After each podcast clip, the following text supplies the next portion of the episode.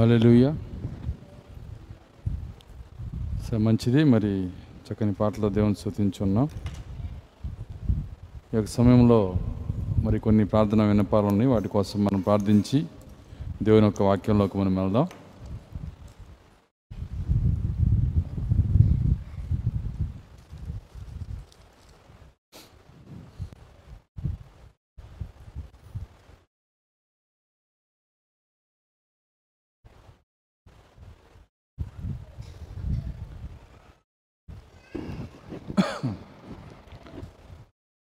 మంచిది. మరి ఇక్కడ ఉన్నటువంటి సమయాల కుటుంబం ఇక్కడికి వచ్చినట్లయితే మనము ప్రార్థన చేద్దాం. ఉన్నారా ఇక్కడ? ఇంకా రాలేదా? సరే సరే, చివరిలో చేద్దాం అయితే. ఇక్కడ ఉన్న ప్రార్థన వినపాల కోసం మనం ప్రార్థన చేద్దాం. అందరి కళ్ళు మూసుకున్నట్లయితే చిన్న ప్రార్థన చేద్దాం.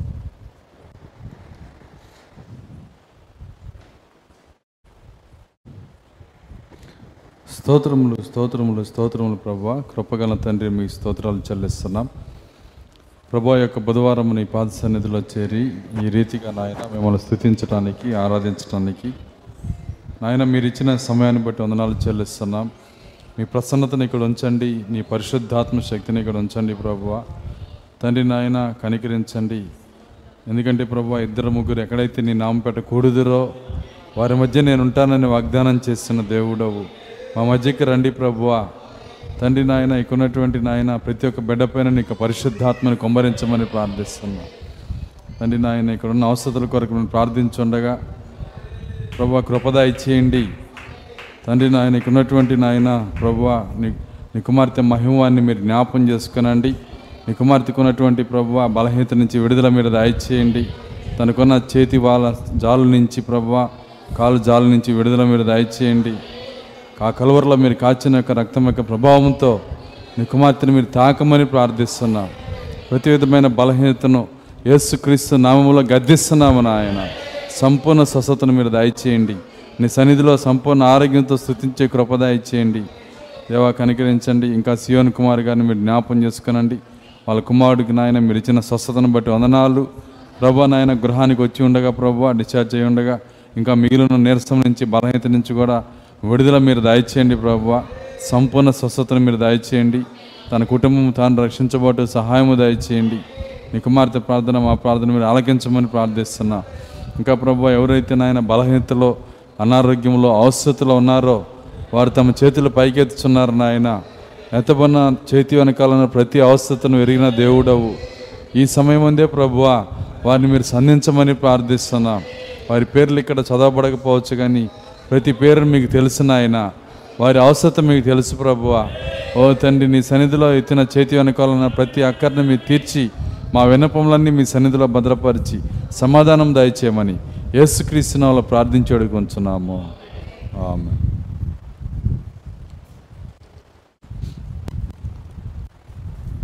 సరే మంచిది. అందరం లేచి నిలబడదాం.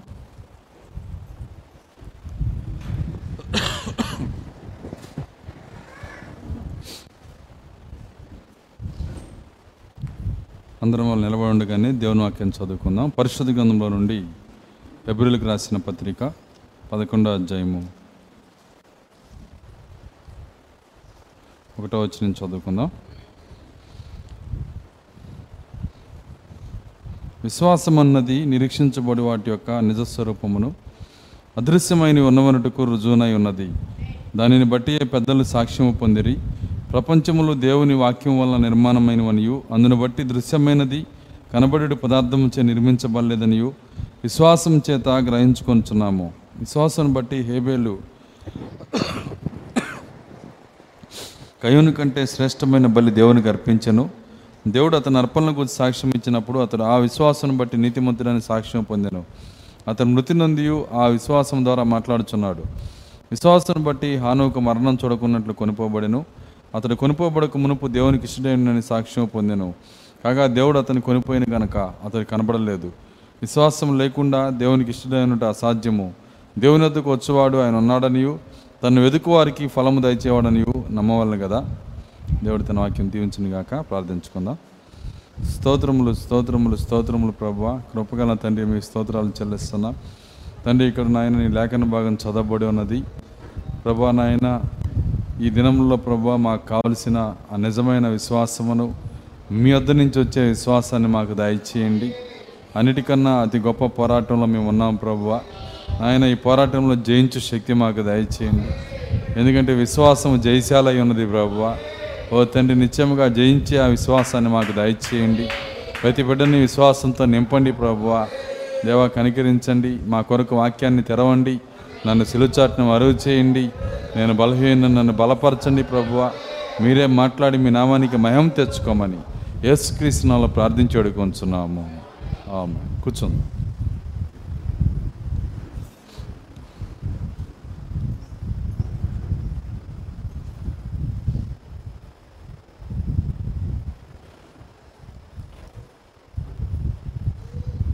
సో మంచిది. కొద్ది నిమిషాలు మన కాలు ఇచ్చిన వాక్యం పైన ఉంచుదాం.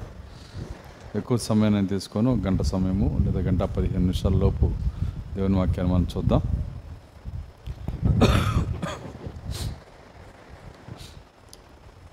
చదవబడినటువంటి లేఖనంలో నుంచి మనము ఒక కార్యాన్ని మనం చూస్తూ వస్తున్నాము. మరి విశ్వాసంలో ఉన్న రెండు రకములు కార్యాలను మనం చూస్తున్నాము. సాధారణంగా మరి విశ్వాసము మరి మనం పెట్టే విశ్వాసం ఉంటుంది. దాని తర్వాత దేవుడు మనకిచ్చేటువంటి విశ్వాసము. రెండు రకాల విశ్వాసాలని మనము ప్రజల్లో మనం కనుక్కోవచ్చు.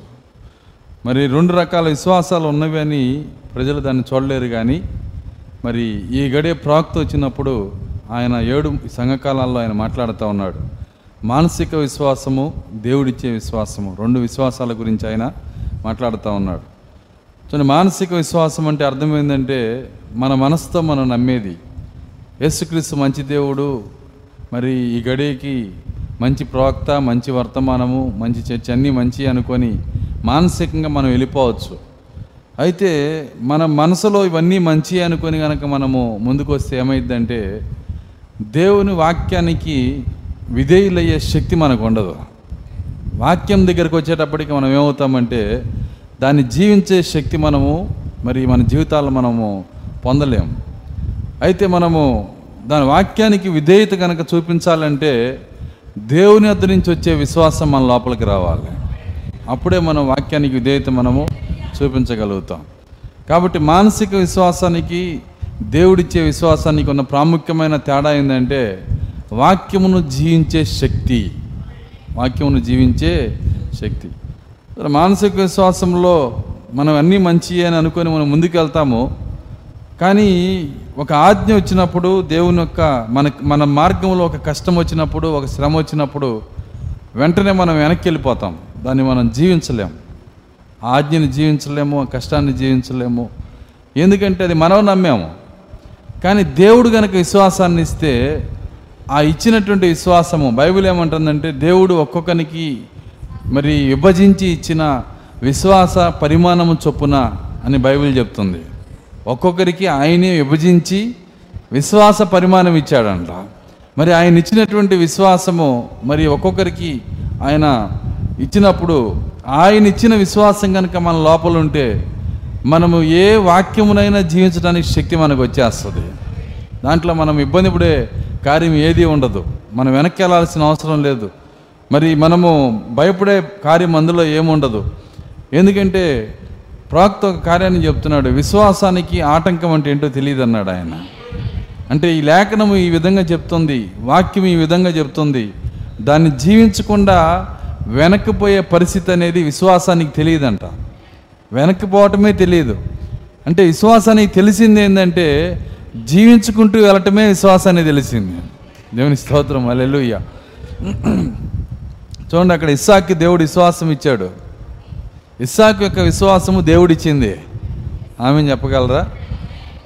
ఇస్సాకు మరి అబ్రహాం పక్కన బలి కోసం వెళ్తున్నప్పుడు దేవుడిచ్చిన విశ్వాసం ఆయనకు ఉన్నది గనక ఆ బలి పశువు తానే అని తెలిసినా అక్కడి నుంచి పారిపోలేదు పరిగెత్తలేదు. ఏది ఆ శక్తినిచ్చింది? చూడండి మరి నరుకుతుంది చంపుతుంది దహన బలి చేస్తుంది తండ్రి అని తెలిసి తండ్రిని బతిలాడుకుంటే ఏడిస్తే వదిలేస్తాడని తెలిసి. కనీసం ఏడ్చాడా? చూడండి ఆ- యొక్క బలిస్తుంది ఎవరు? తండ్రి. మరి తండ్రిని బతిలాడుకుంటే వదిలేస్తాడు కదా. ఈ బలిని నేను తప్పించుకోవచ్చు కదా. అలా అనుకోలేదు. తండ్రి చిత్తం ఏంటంటే ఇక్కడ ఆ గొర్రె పిల్లగా నేను ఉండాలని ఆయన కోరుకుంటున్నాడు గనక అది ప్రాణం పోయే పరిస్థితి అయినా అదే జరుగునుగాక అన్నాడు ఆయన. ఎంత గొప్ప కార్యమో చూడండి అది. ఎక్కడి నుంచి వచ్చింది అంత శక్తి? చూడండి ప్రాణం పోయే పరిస్థితిలో కూడా ఇసాక్ అక్కడ నిలబడ్డాడంటే ఆ శక్తి ఎక్కడి నుంచి వచ్చిందంటే దేవుడిచ్చిన విశ్వాసం అది. కాబట్టి నీ విశ్వాసం దేవుడిచ్చిందా? లేకపోతే మనుషుల ద్వారా అంటే నీ మానసిక విశ్వాసమా? దాన్ని నిన్ను నీవే పరిశీలన చేసుకోవాలి.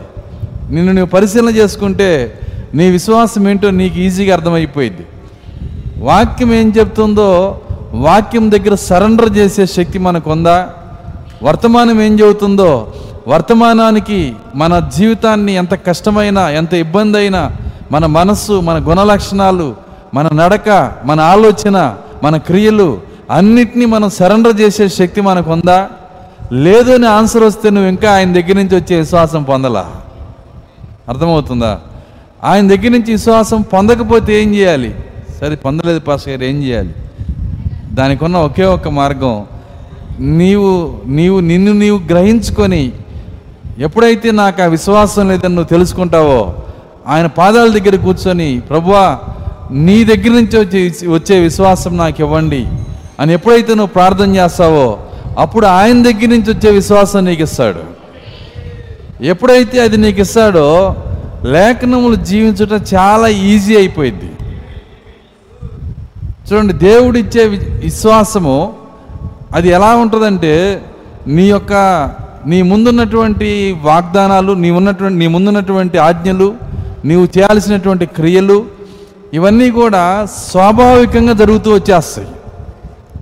కొద్దిగా మీరు నేను చెప్పే జాగ్రత్తగా అర్థం చేసుకోవాలి. స్వాభావికంగా జరుగుతూ వచ్చేస్తాయి. చూడండి ఒక ఒక కోడిని నాటుకోడిని తీసుకొచ్చి గుడ్లు పెట్టే కోడిని ఇది గుడ్డు పెట్టిద్దా లేదా దాని దగ్గర కూర్చొని అమ్మా పెట్టమ్మా పెట్టమ్మని అడ్డం పట్టుకొని బతినాడాల్సిన అవసరం లేదు. అది కోడైతే గుడ్డు పెట్టిద్ది అంతే అది. అర్థమవుతుందా? ఇప్పుడు ఆ గొర్రె ఉంది. మరి ఆ గొర్రెని ఉన్నిస్తుంది గొర్రె. ఎక్కడిస్తుంది పాస్టర్ గారు? ఎక్కడ ఉంది ఉన్ని దానికి అర్థమవుతుందా? ఎక్కడ తీసుకురాండి నాలుగు గొర్రెలు తీసిరాని ఉన్నే ఉన్న వస్తుందా? మన దగ్గర గొర్రెలు కాదులేండి అవి. చూడండి ఆ యొక్క మరి ఫారెన్లో ఉన్న గొర్రెలు వాటికి ఎంత ఉన్ని వస్తుందంటే మరి ఒక రకంగా దాని తల ఒకటే కనపడేది ఇంకేం కనపడదు దాని బాడీలో. అంత ఉన్ని వస్తుంది. ఆ ఉన్నిని కూడా మనం అడగవసరలా నువ్వు విన్ని ఇవ్వు ఇవ్వు ఇవ్వు అని. ఎందుకంటే స్వభావ సిద్ధంగా అది వచ్చేస్తుంది. అది కష్టపడదు. ఆ ఉన్నీయటానికి అది కష్టపడదు. ఇది గుడ్డు పెడతానికి కోడి అది కష్టపడదు. ఎంతో కష్టపడి నీకు గుడి పెట్టానని చెప్పదు అది ఎందుకంటే అది సహజ సిద్ధంగానే అది గుడ్డు పెట్టిద్ది. సహజ సిద్ధంగానే మరి ఆ యొక్క ఆ యొక్క ఉన్నిని గొర్రెస్తుంది. నువ్వు సృష్టిలో ఏది తీసుకున్నా ప్రతిదీ సహజ సిద్ధంగానే చేస్తుంది.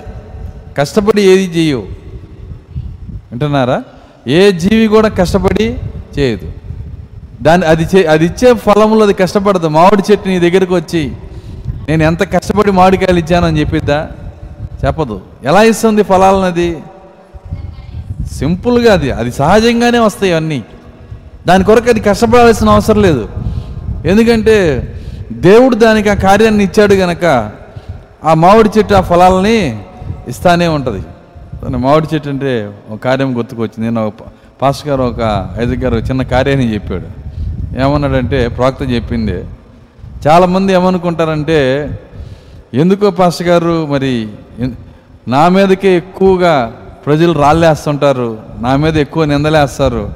ఎందుకో నా మీదే ఎక్కువ మరి ఈ యొక్క మరి సమస్యలన్నీ నా మీదకే వస్తున్నాయి. కారణం ఏంటి? ప్రజలు నా మీదకే రాళ్ళేస్తున్నారు నా మీదే నిందలేస్తున్నారు. చాలామంది అడుగుతారంట.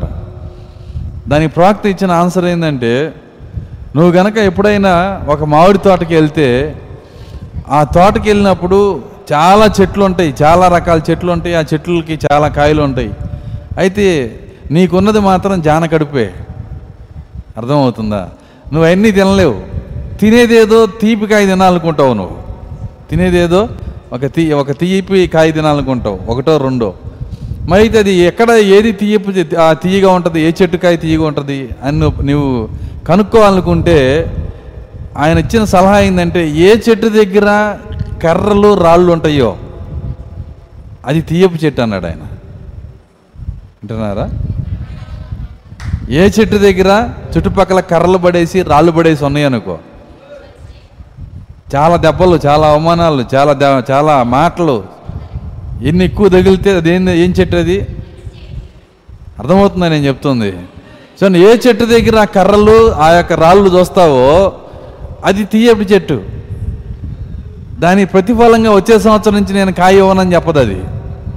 దాని ప్రతిఫలంగా వచ్చే సంవత్సరం నుంచి లేదా రేపు నుంచి చర్చికి రానని చెప్పదు. ఎంతమందికి అర్థమవుతుంది నేను చెప్తుంది? ఎన్ని రాళ్ళు తగిలినా ఎన్ని అవమానాలు జరిగినా ఎన్ని దెబ్బలు తగిలినా అది మధురమైన ఫలాలు కలిగి ఉంది అది.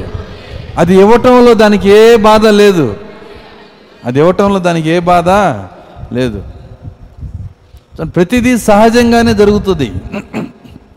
అది మామిడి చెట్టు అయినా అది కోడైనా నేను నేను చెప్పిన ఎగ్జాంపుల్సే చెప్తున్నా. అది గొర్రె అయినా సో ఏదైనా సరే సహజంగా జరుగుతుంది ఆ కార్యాలన్నీ. మరి దాని కొరకు అది కష్టపడాల్సిన అవసరమే లేదు.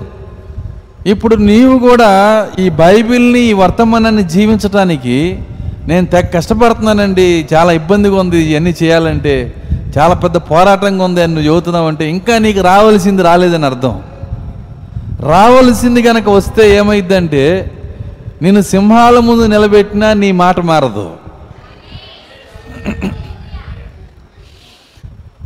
తను సింహాల ముందు నిన్ను నిలబెట్టినా నిన్ను కట్టేసి అగ్నిపోయి అగ్ని ముట్టించినా నీ స్వరం మారదు.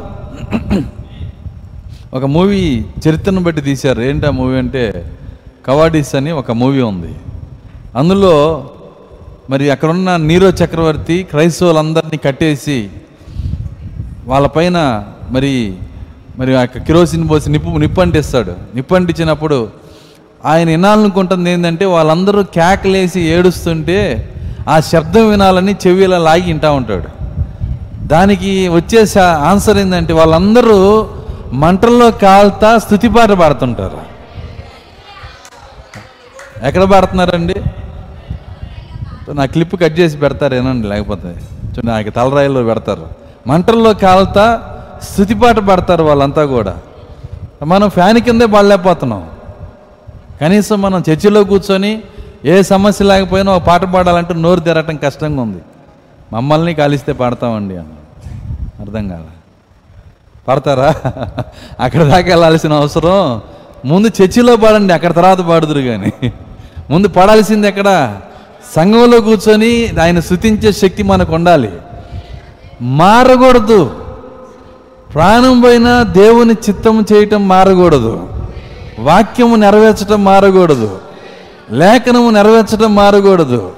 అలా మార్పు లేని శక్తి మనకు రావాలంటే ఆయన ఇచ్చే విశ్వాసం మన లోపల ఉండాలి.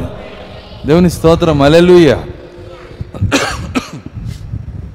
ఆయన ఇచ్చే విశ్వాసం మనలో ఉంటేనే అప్పుడే మనం ఈ కార్యాన్ని మనము చేయగలుగుతాం. ప్రతి లేఖనాన్ని మనం జీవించగలుగుతాం.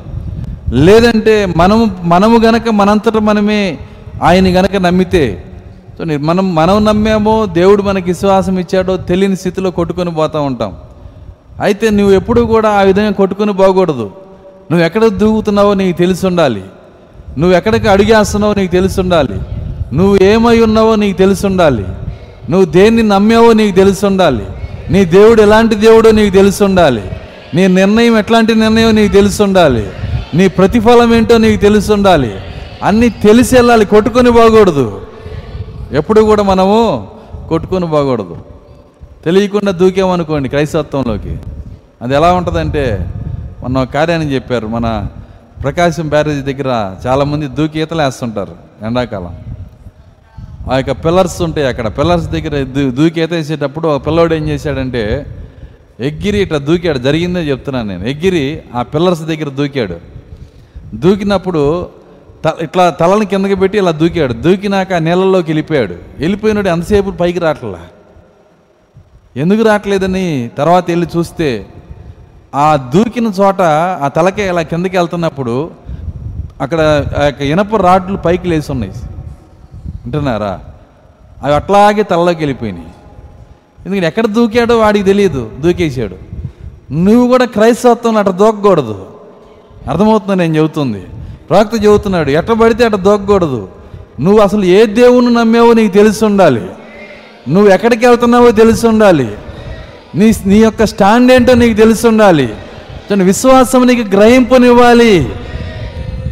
విశ్వాసం నీకు ఏం చేస్తుందంటే గ్రహింపునిస్తుంది. బైబిల్ చెబుతుంది ఆ మాట. ఏప్రిల్కి రాసిన పత్రికలో ఇందాక మనం చదివాము మూలవాక్యంలో ఒకటో వచ్చినాం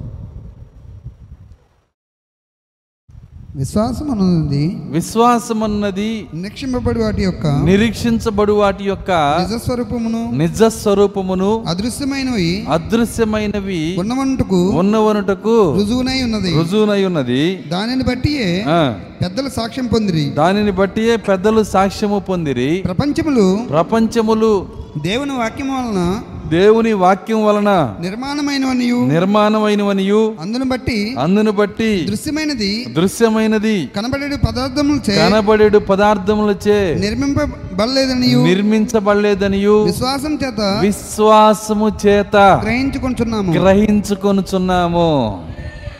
విశ్వాసం మనకి ఏమిస్తుందంట గ్రహింపు. విశ్వాసం చేత గ్రహించుకొనుచున్నాం దేవుడిచ్చే విశ్వాసం ఉంటే నీవు గ్రహించుకోగలుగుతావు. దేవుడిచ్చే విశ్వాసం లేకపోతే నీకు ఏ గ్రహింపు లేదు. అలా కొట్టుకొని వెళ్ళిపోతూ ఉంటావు.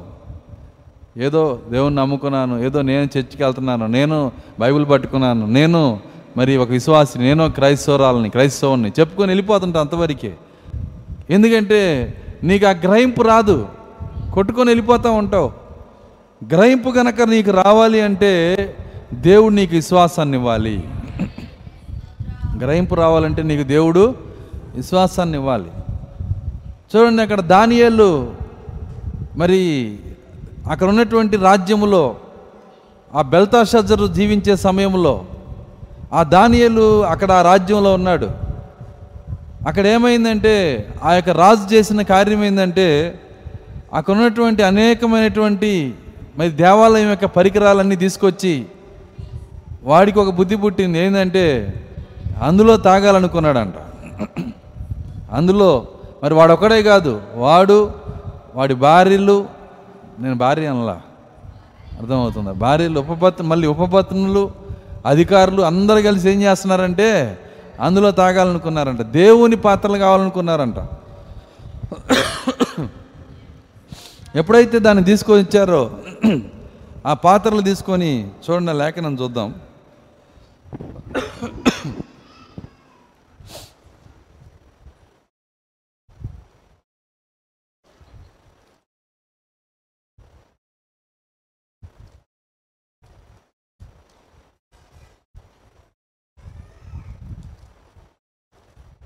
దానియల గ్రంథము ఐదో అధ్యాయము ఒకటో వచ్చిన నుంచి.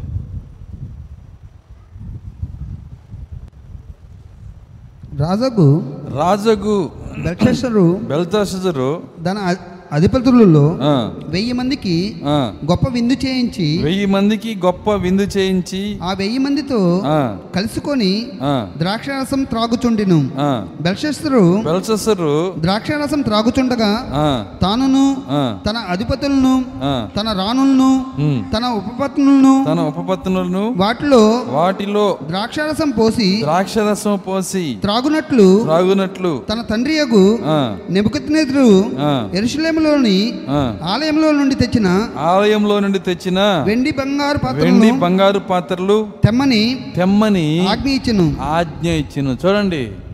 ఇక్కడ ఇక్కడ తీసుకొచ్చిన ఆయనే ఎప్పుడు దాగల? ఎవరు? నెప్పుకజ్ఞజరు నెప్పుకజ్ఞజరు దేవాలయం యొక్క పాత్రలు తీసుకొని వచ్చిన ఏ రోజు ఇలాంటి విపరీత బుద్ధి పుట్టల? అని తెలుగులో సామెత ఉంది. ఏమనుంది? విపరీత బుద్ధి ఎప్పుడు పుట్టిద్దంట? వినాశకాలం వస్తే విపరీత బుద్ధి పుట్టిద్దంట. ఎందుకంటే ఇక క్రమం అనేది పోగొట్టుకుంటారు. విపరీతం అయిపోయింది అన్నీ కూడా. ఇక్కడ ఇక్కడ ఏమైపోయిందంటే ఈయనకి విపరీత బుద్ధి వచ్చేసింది. తన తండ్రే ఎప్పుడు దాగల ఆ విధంగా. కానీ ఏం దాగాలనుకున్నాడు? ఆ యొక్క పాత్రలను తీసుకొచ్చి మరి దేవాలయ పాత్రల్లో ద్రాక్షరసం తాగాలనుకున్నాడు ఎందుకంటే పేదోడు పాత్రలు ఇవ్వ ఆయనకి. విన్నారా? ఉన్నాయా లేవు ఆయనకి? ఆయనకి దానికి కొన్ని వందల వేల పాత్రలు ఉన్నాయి ఆయన దగ్గర బంగారు పాత్రలు. కానీ ఇందులో దాగాలనుకున్నాడు. ఎందుకంటే ఇతనిలో కూర్చుంది ఎవరంటే దయ్యం. వింటున్నారా? దయ్యం కూర్చుంది. ఆ దయ్యం అక్కడ ఉండి మరి అది చెప్తుంది దాంట్లో తాగాలి దాంట్లో తాగాలి ఆ పాత్రలో తాగాలి. ఈ పాత్రలన్నీ ఏమైనాయి అంటే వాస్తవంగా దేవుని కొరకు ప్రతిష్ఠించబడినాయి ఆ పాత్రలన్నీ. ప్రతి పాత్ర దేవుని పాత్ర. ఈ పాత్రలో ఈ దేవుని కొరకు ప్రతిష్ఠించబడిన పాత్రల్లో ఈ అపవాది యొక్క ఆలోచనతో కూడిన మద్యం పోయాలని చెప్పి అది నిర్ణయించుకున్నప్పుడు అవన్నీ మరపెట్టినాయి. ప్రభువా ఈ ప్రకటన పదిహేడు స్త్రీ మాలో అర్థమవుతుందా? ప్రకటన గ్రంథపు పదిహేనులో ఉన్న స్త్రీ మాలో ఈ పాత్ర మాలో ఈ రసం పోయాలనుకుంటున్నాయి. దా తన ద్రాక్ష రసం పోయాలనుకుంటున్నాయి. ఆమె పట్టుకున్న ఆ కప్పులోది మాలో పోయాలనుకుంటున్నాయి. మాకు విడుదల దయచేయమని ప్రతి పాత్ర ప్రార్థన చేస్తూ ఉంది. దేవుని స్తోత్రం. అలెలుయ్య సో ఎప్పుడైతే ఈ పాత్రలో తాగడానికి నిర్ణయించుకున్నాడో చూడండి అక్కడ తర్వాత ఏమైందంటే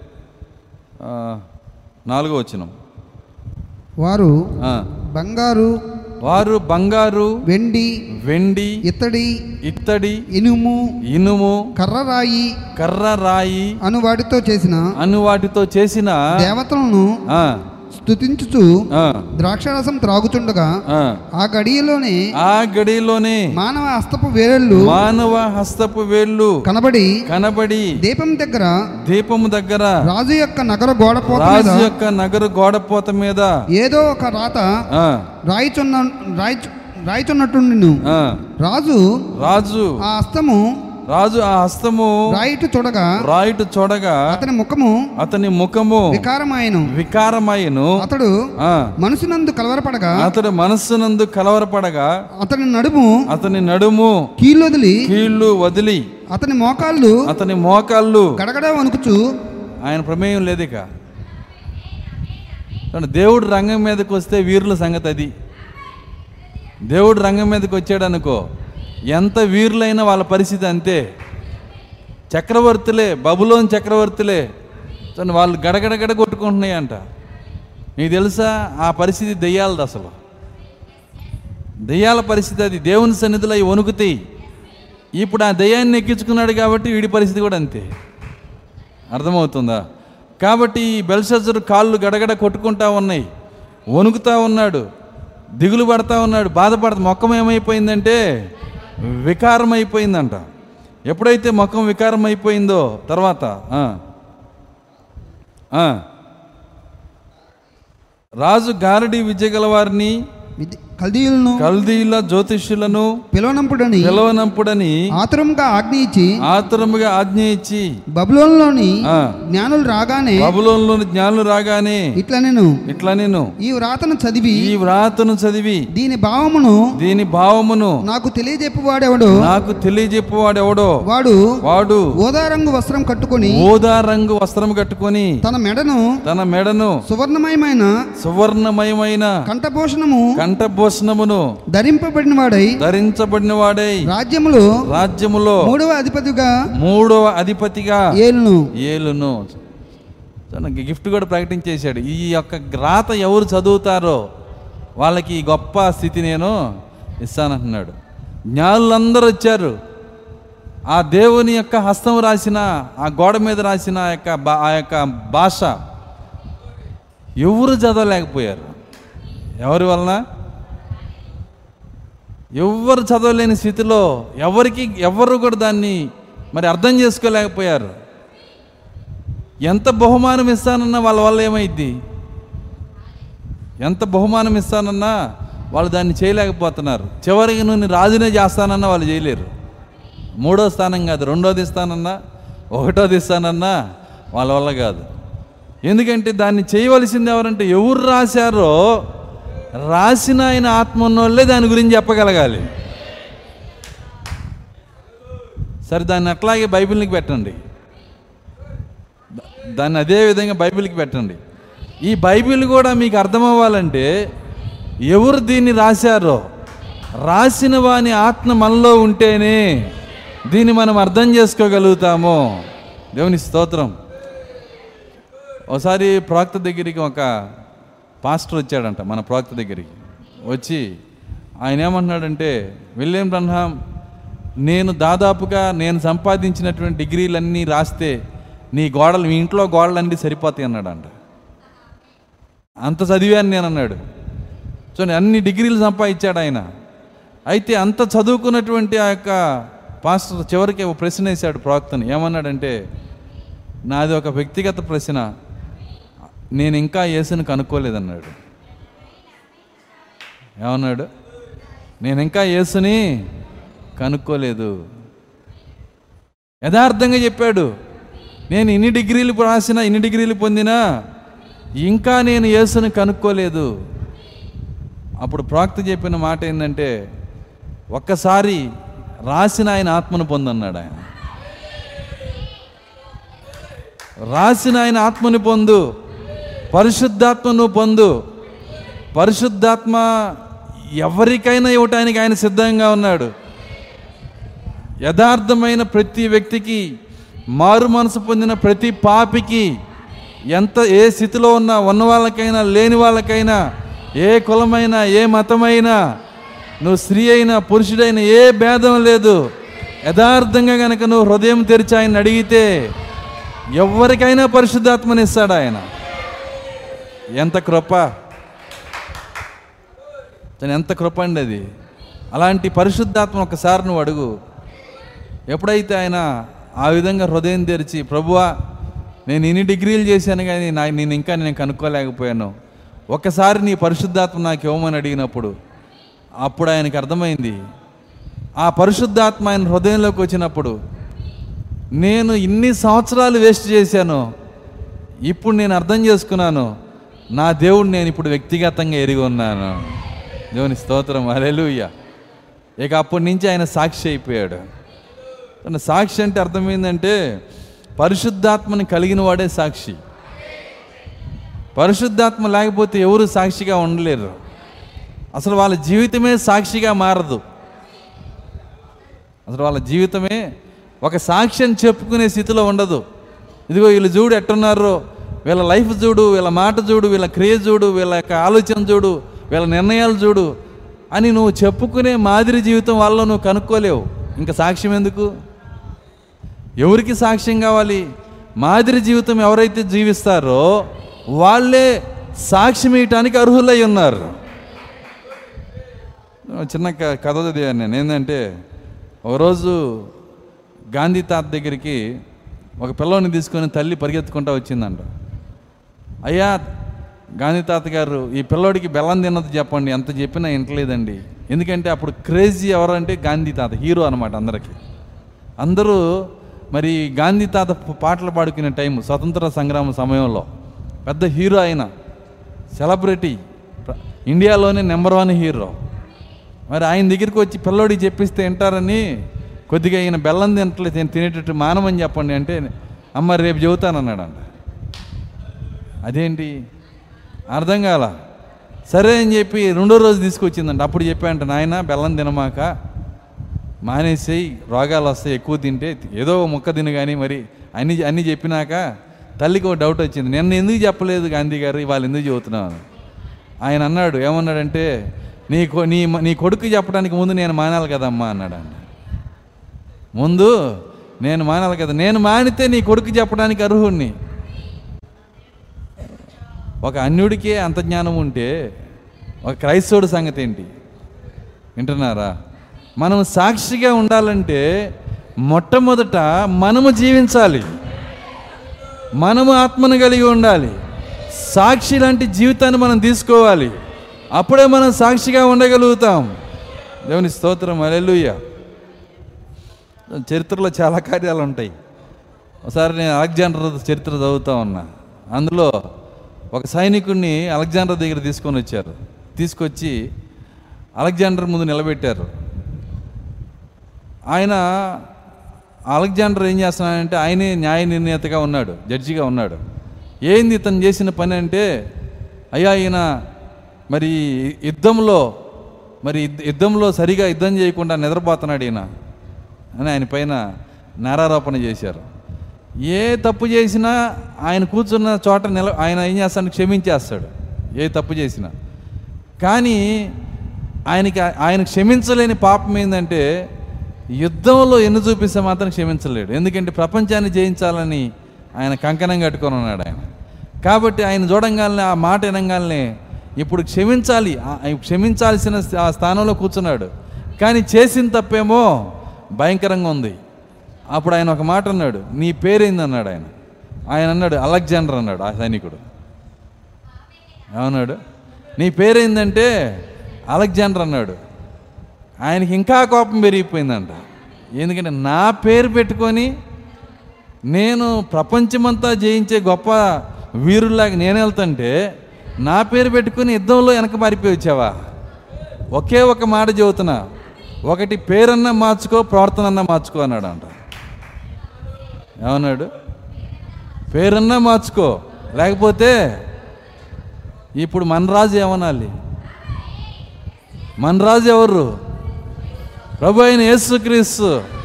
రాజులకి రాజు అయిన క్రైస్తవునని మనం పేరు పెట్టుకున్నాం. క్రైస్తవురాలని పేరు పెట్టుకున్నాం. క్రైస్తవుడిగా జీవించకపోతే ఇప్పుడు మన రాజు మన గురించి ఏమంటాడు? అదే మాట పెట్టుకోండి. పేరన్నా మార్చుకో. ప్రార్థనన్నా మార్చుకో. నిజమది. కాబట్టి ఒక సాక్షిగా ఉండాలంటే ఖచ్చితంగా పరిశుద్ధాత్మ మన జీవితంలో ఉండాలి. పరిశుద్ధాత్మ ఉంటేనే మనం సాక్షిగా ఉండగలుగుతాం. సాక్షిగా జీవింపజేసేదే పరిశుద్ధాత్మ. మనము జీవించలేము. చాలాసార్లు మనము జీవించడానికి ప్రయత్నం చేస్తూ ఉంటాం.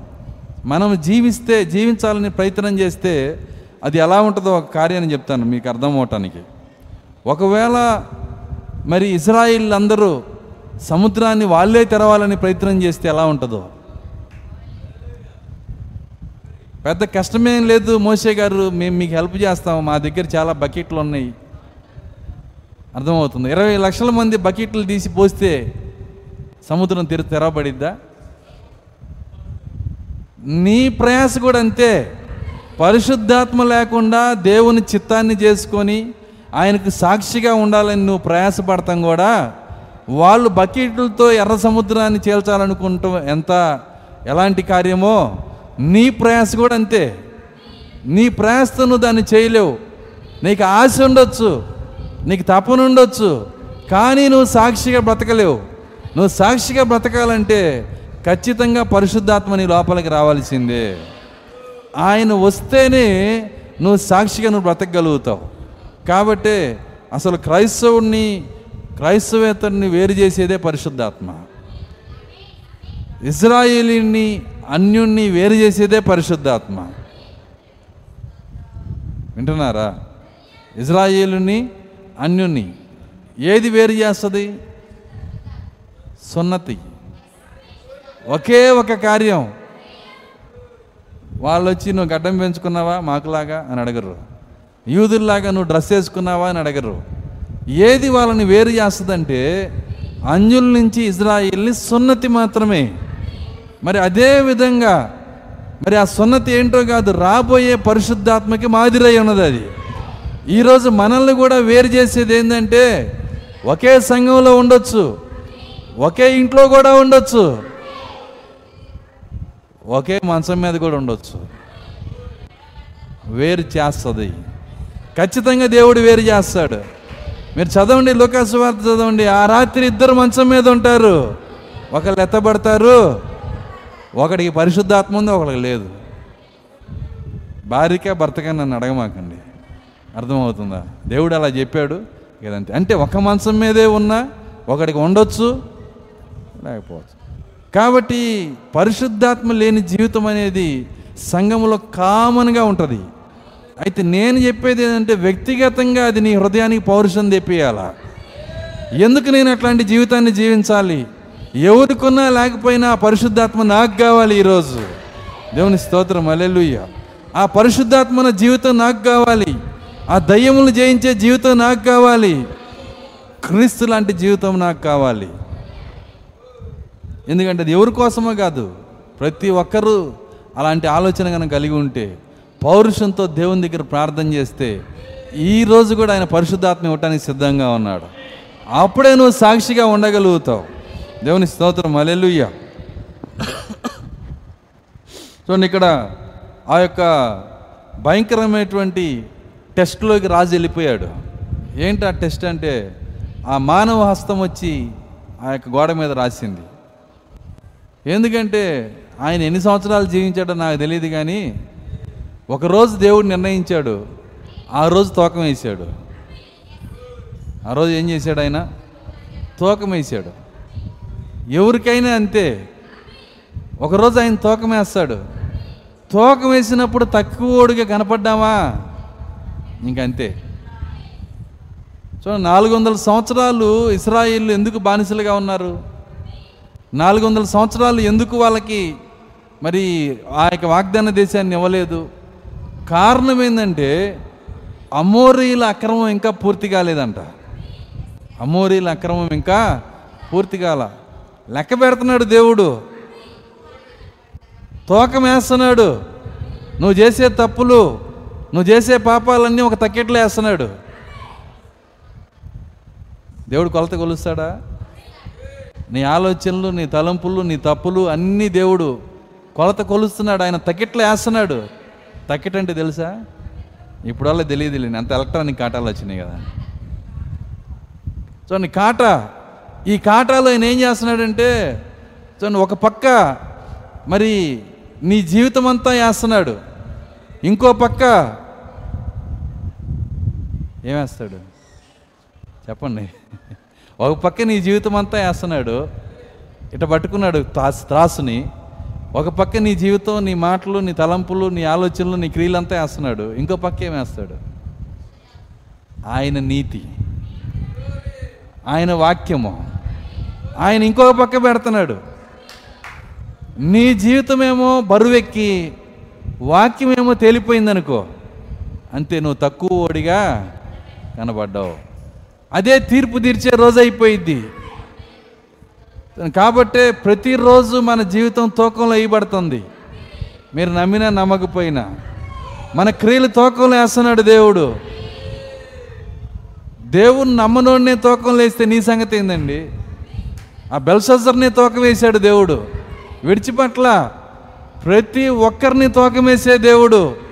ప్రతి వాని క్రియలు లెక్కబెట్టే దేవుడు. అది ఎవరైనా కావచ్చు. వాని వాని క్రియల చొప్పున జీతం ఇచ్చే దేవుడు ఆయన ప్రతి వానికి జీతం ఇస్తాడు ప్రభా నేను నిన్ను నమ్మలేదు భూమి మీద. నువ్వు నమ్మటం ఎవడికి కావాలరా? నేను నేను సృష్టించానంటాడు ఆయన. అర్థమవుతుందా? సృష్టికర్త ఆయన. ఆయన దేవుడు ఆయన రాజు. ఎవరు నమ్మినా ఎవరు నమ్మకపోయినా ప్రతి ఒక్కరికి ఆయన తీర్పు తీరుస్తాడు. అదే ప్రకటనలో చెప్పాడు ఇరవై రెండో అధ్యాయంలో. చెప్పాడా? చదవండి వచ్చినాన్ని ప్రకటన గ్రంథం ఇరవై రెండో అధ్యాయము. ఇరవై రెండు పన్నెండు. ఇదిగో ఇదిగో. త్వరగా వచ్చుచున్నాను. త్వరగా వచ్చుచున్నాను. వాని వాని క్రియ చొప్పున వాని వాని క్రియల చొప్పున. ప్రతి వానికి ఇచ్చుటకు ప్రతి వానికిచ్చుటకు నేను సిద్ధపరిచిన నేను సిద్ధపరిచిన జీతం నా యొద్ద ఉన్నది. జీతము నా యొద్ద ఉన్నది. భూమి మీద ఉన్న ప్రతి మనిషికి ఇవ్వటానికి జీతం ఆయన దగ్గర ఉందంట. మీకు తెలుసా? ఆరు వేల సంవత్సరాల నుంచి ఏ రోజు జీతం ఇవ్వలేదు ఆయన సరిగ్గా. ఆరు వేల సంవత్సరాల నుంచి చూడండి సరైన జీతం ఏ రోజు ఇవ్వాల? కొంత ఇచ్చాడు ఒకసారి రెండు వేల నాలుగు భూమి భూమి అదే ఆదాము పుట్టినాక రెండు వేల సంవత్సరాలకు ఒక ఇచ్చాడు జీతం. అయితే ఇప్పుడు ఇచ్చే జీతం భూమి పుట్టినాక ఇట్లాంటివి రాలేదు. అట్లాంటి జీతం ఇవ్వబోతున్నాడు ఆయన. జీతం ఇచ్చే టైంలో ఉన్నాం మనం. అసలు మనం ఉన్న టైం ఏంటో తెలుసా? జీతం తీసుకునే టైంలో ఉన్నాం. నువ్వు దేవుని దగ్గరికి రా రాకపో నమ్ము నమ్మకపో. నువ్వు ఏ మతంలో అయినా ఉండు ఏ కులంలో అయినా ఉండు ఏ స్థితిలో అయినా ఉండు వర్తమాన సంఘంలోనే ఉండు పాస్టర్గానే ఉండు. ఎట్లున్నా సరే అర్థమవుతుందా? ప్రతి వానికి జీతం ఇచ్చే టైంలో మనం ఉన్నాము. వాని వాని క్రియల చొప్పున దేని చొప్పున ఇస్తాడు జీతం వాని వాని క్రియల చొప్పున. చూడండి ఆ క్రియల చొప్పున ప్రతి వానికి జీతం ఇస్తాడు ఆయన. అయితే కృపగలిన దేవుడు క్రియలను చూడకుండా సిలువను చూసే కృపా సమయంలో మనం ఉన్నాం ఈరోజు. ఇక్కడ నువ్వు ఎప్పుడైతే విధేయుడివై ఈ గడియ పరిశుద్ధాత్మను పొందుకుంటావో దేవుని చిత్తాన్ని చేస్తావో? ఇప్పుడు ఆయన నీ క్రియలు చూడలేక. అసలు నువ్వు తీర్పులకే రావు. ఇదొక ఇదొక అవకాశం ఉంది. మరి నువ్వు ఎక్కడ ఉండాలనుకుంటావో నీ ఇష్టం అది. ఏంటి అవకాశము? అదే యోహాను సువార్తలో చెప్తున్నాడు. ఆయన నామం మందు విశ్వాసముంచువాడు. తీర్పులోకి రాక మరణములో నుండి జీవములోనికి దాటి ఉన్నాడు. తీర్పులోనికి రాక తీర్పులోకి రావట్లేదంటే నీ క్రియలు చూడట్లేదు ఆయన. నీ క్రియలు ఎందుకు చూడట్లేదు? నీవు పరిశుద్ధాత్మను పొందుకున్నావు కాబట్టి సిలువలో ఎవరి కొరకైతే ఆత్మ ఇవ్వబడిందో ఎవరి కొరకైతే ఆయన చనిపోయాడో వారికి ఆయన పరిశుద్ధాత్మను ఇచ్చినప్పుడు ఆ పరిశుద్ధాత్మ ఏం చెబుతాడంటే నీలో ఉండి తండ్రి ఆ సిలువలో నేను మరణించిందే ఇతని నిర్దోషత్వం కోసము. దేవుని స్తోత్రం అలెలుయ్య అది పరిశుద్ధాత్మ యొక్క శక్తి. ఈరోజు పరిశుద్ధాత్మ అలుసుగా కనపడకూడదండి. ఇక పరిశుద్ధాత్మ యొక్క శక్తి నువ్వు కనుక తెలుసుకుంటే ఆ పరిశుద్ధాత్మ ద్వారా నువ్వు పొందుకునే కృప నువ్వు తెలుసుకుంటే చూడండి అది అది ఎంత ధన్యమైన కార్యం అంటే అసలు నీకు క్రియలు లేదు జీతం లేదు ఏమీ లేదు. అన్నీ తీసేస్తున్నాడు దేవుడు. నిన్నే జడ్జి స్థానంలో కూర్చోబెడుతున్నాడు దేవుడు. ఎంత కృప? ఆ సింహాసనం మీద కూర్చున్న వారికి తీర్పు తీర్చుటకు అధికారము కలదు. చదివారు ఎప్పుడైనా లేఖనాన్ని? ఇదే ప్రకటన గ్రంథంలో ఆయన చెప్తున్నాడు ఆ సింహాసనం మీద కూర్చున్న వారికి విమర్శ చేయుటకు అధికారం కలదు. ప్రకటన గ్రంథము ఇరవై అధ్యాయము నాలుగో వచ్చినాం చదవండి. అంతటా అంతటా సింహాసనములను సింహాసనములను చూచితిని. చూచితిని. వాటి మీద వాటి మీద ఆసీనులై ఉండు వారికి ఆసీనులై ఉండు వారికి విమర్శ చేయుటకు విమర్శ చేయుటకు అధికారం అధికారం ఇవ్వబడిను చూడండి వీళ్ళకి విమర్శ చేయటానికి అధికారం ఇవ్వబడిందంట అసలు జడ్జిలే వీళ్ళు. నిన్ను విమర్శ చేయటం కాదు నువ్వే విమర్శ చేస్తావు. అంత ఉన్నత పిలుపు దేవుడు పిలుస్తున్నాడు. అయితే ఆ పిలుపుకి నువ్వు వారసుడు అవ్వాలంటే వీళ్ళ గుణ లక్షణాలు కూడా కిందే రాశాడు. కంటిన్యూ చదవండి. మీరు ఎక్కడికో వెళ్ళవసలు అడ్రస్ అక్కడే ఉంటుంది. మరియు. క్రూర మృగముకైనను మరియు క్రూర మృగముకైనను దాని ప్రతిమకైనను దాని ప్రతిమకైనను నమస్కారం చేయక నమస్కారము చేయక తమ నొసల యందు తమ నొసల ఎందు కాని చేతుల యందు కాని చేతుల ఎందు గాని దాని ముద్ర వేయించుకొనని దాని ముద్ర వేయించుకొనని వారిని ఆ, ఏసు విషయమై యేసు విషయమై తామిచ్చిన సాక్ష్యం నిమిత్తము తామిచ్చిన సాక్ష్యము నిమిత్తము దేవుని వాక్యము దేవుని వాక్యము నిమిత్తము. శిరచ్ఛేదనం చేయబడిన వారిని దేని నిమిత్తం? అందరు చెప్పాలా? దేవుని వాక్యం నిమిత్తం వాక్యం కావాలా? శిరచ్ఛేదనం కావాలా? ఏం కోరుకున్నారు? చూడండి వాక్యము నెరవేర్చడం కోసం అవసరమైతే శిరచ్ఛేదనానికి కూడా ఇష్టపడ్డారు వీళ్ళు. వాళ్ళకి తీర్పు లేదు. వాళ్ళే విమర్శించే అధికారం కలిగి ఉంటారు. కాబట్టి ఆ శక్తి నీకు రావాలి. విమర్శ మరణమును తప్పించుకొని జీవములోకి దాటి తీర్పును తప్పించుకోవడం అందరూ ఇష్టపడతారు. ఇష్టపడతాం కాదు కావాల్సింది. దాని క్వాలిఫికేషన్ ఏంటి? దానికి ఉండాల్సిన గుణలక్షణం ఏంటి? దాన్ని అక్కడ రాశాడు. వీళ్ళు మొదటి పునరుత్నంలో లేచారు. ఎప్పుడు లేచారు వాళ్ళు? మొదటి పునరుత్నంలో మొదటి పునరుత్నంలో లేచారు. రెండో పునరుత్నం ఇంకొకటి ఉంది. దాంట్లో లేగలేదు మొదటి పునరుత్నంలో లేచారు. మొదటి పునరుత్నంలో క్రీస్తునందు నిద్రించిన వారు మాత్రమే లెగుస్తారు. అందరు లెగవలేరు దేవుని స్తోత్రం అలెలుయ్య అలాంటి శ్రేష్టమైన పునరుత్నంలో లేచారు. వీరు ధన్యులు అంటున్నాడు ఆయన. మొదటి పునరుత్నంలో లేచిన వీరు ధన్యులు. వీరు వెయ్యేళ్ళు పరిపాలన చేయదురు. క్రీస్తుతో కూడా వెయ్యి సంవత్సరాలు పరిపాలన చేస్తారు. ఎక్కడి నుంచి వచ్చింది వీళ్ళకి అర్హత? వాక్యము నిమిత్తము శిరచ్ఛేదనం చేయబడతానికి కూడా తమ యొక్క తమ యొక్క జీవితాన్ని పోసిన వాళ్ళు. వాళ్ళకి షేక్ హ్యాండ్ ఇవ్వడానికి కూడా మన అర్హత అర్హులం కాదేమో. అర్థమవుతుందా? నిజంగా ఎట్లాంటి ఎట్లాంటి సమర్పణ ఎలాంటి జీవితం? అయితే వాళ్ళకి ఆ శక్తి ఎక్కడి నుంచి వచ్చిందంటే అది వాళ్ళ శక్తి కాదు. పరిశుద్ధాత్మ యొక్క శక్తి అది. పరిశుద్ధాత్మ వారిలోకి రావటాన్ని బట్టే వాళ్ళు ఆ శక్తి కలిగి ఉన్నారు. కాబట్టి ఇది ఏ సమయం అంటే దేవుడు తోకమేసే సమయమో.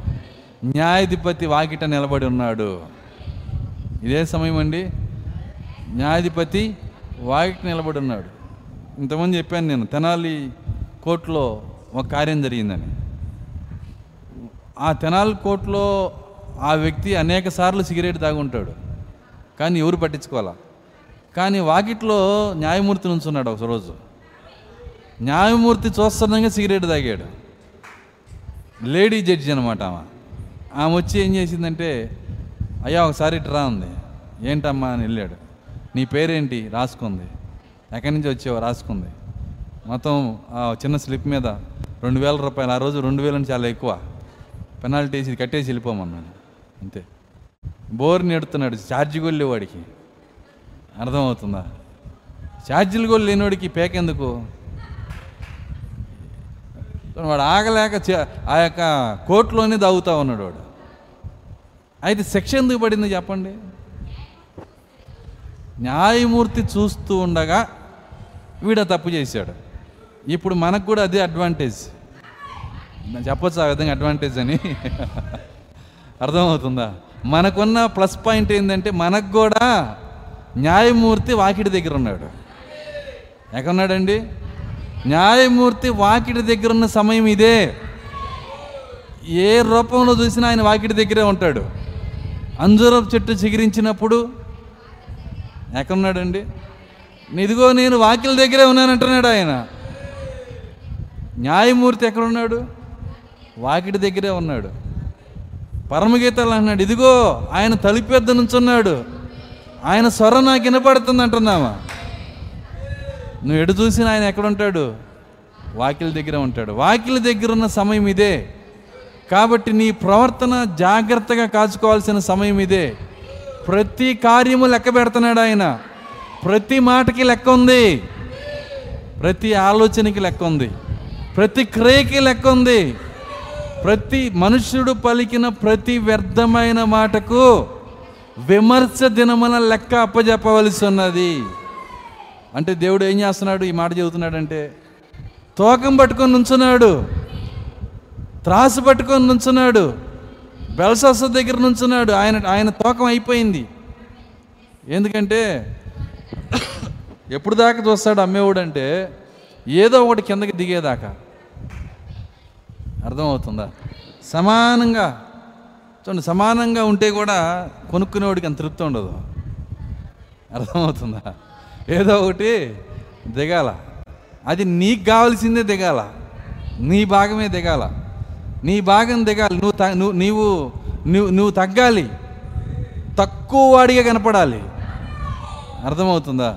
నిన్ను తాసులో తోచగా నువ్వు తక్కువ వాడిగా కనపడితివి. కాబట్టి మనమున్న సమయము మనం ఉన్న పరిస్థితులు సమస్తం వాక్యం ద్వారా దేవుడు మాట్లాడుతున్నాడు. చాలా జాగ్రత్తగా ఉండాల్సిన సమయం. ఎందుకంటే గోడలు రికార్డు చేస్తున్నాయి. బండలు రికార్డు చేస్తున్నాయి. స్లాబ్ రికార్డు చేస్తుంది. పాస్టర్ గారు రేకులు చేస్తాయి ఆ రేకులు కూడా చేస్తాయి.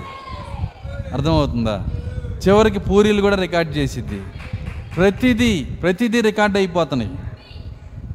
ఇంకా విచిత్రం ఏంటంటే మన మాటలే కాదు మన హృదయంలో ఉన్న తలంపులు కూడా రికార్డ్ అవుతున్నాయి ఇంతవరకు ఆ మిషన్లు కనుక్కోలే ఎవరు కానీ దేవుని దగ్గర ఆ మిషన్లు ఉన్నాయి. హృదయంలో ఉన్న తలంపులు కూడా బైబిల్ చెప్తుంది మాట నా నోటికి రాకముందే నా నాలుకకు రాకముందే దానిని పూర్తిగా ఎరిగిన దేవుడు. ఆయన గ్రహించాడు కాబట్టి భయం వచ్చిందంట. ఎవరికి?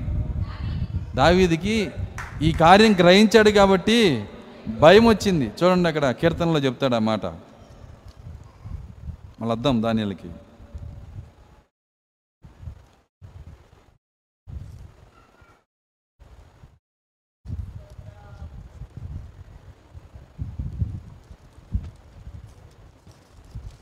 నూట నిమిషం. నూట ముప్పై తొమ్మిదో కీర్తన నాలుగో వచ్చిన యహోవా మాట నా నాలుకకు రాకమునుపే ఒకటి నుంచి చదువుదాం యహోవా. నీవు నన్ను పరిశోధించి యెహోవా నీవు నన్ను పరిశోధించి తెలుసుకొని ఉన్నావు. అంటే అర్థం ఏంటంటే దావీదు కోసం ఒక కాటా ఉంది. అర్థమవుతుంది నేను చెప్తుంది?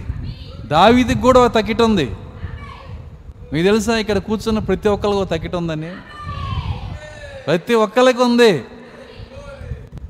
ఆ తగ్గిట్లో పరిశుద్ధాత్మ కనుక వస్తే నీ క్రియల స్థానంలో నీ హృదయంలో ఇక తోకం ఆపేస్తాడు దేవుడు. తక్కిట కింద పెట్టేస్తాడు. అర్థమవుతుంది నేను చెప్తుంది? అందుకే పరిశుద్ధాత్మ మన జీవితాల్లో రావాలని చెప్తుంది.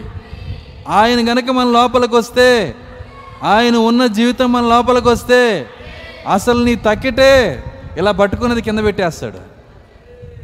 కానీ ఆ ఆత్మ రానంత వరకు ప్రతి ఒక్కరికి ఏముంటుందండి?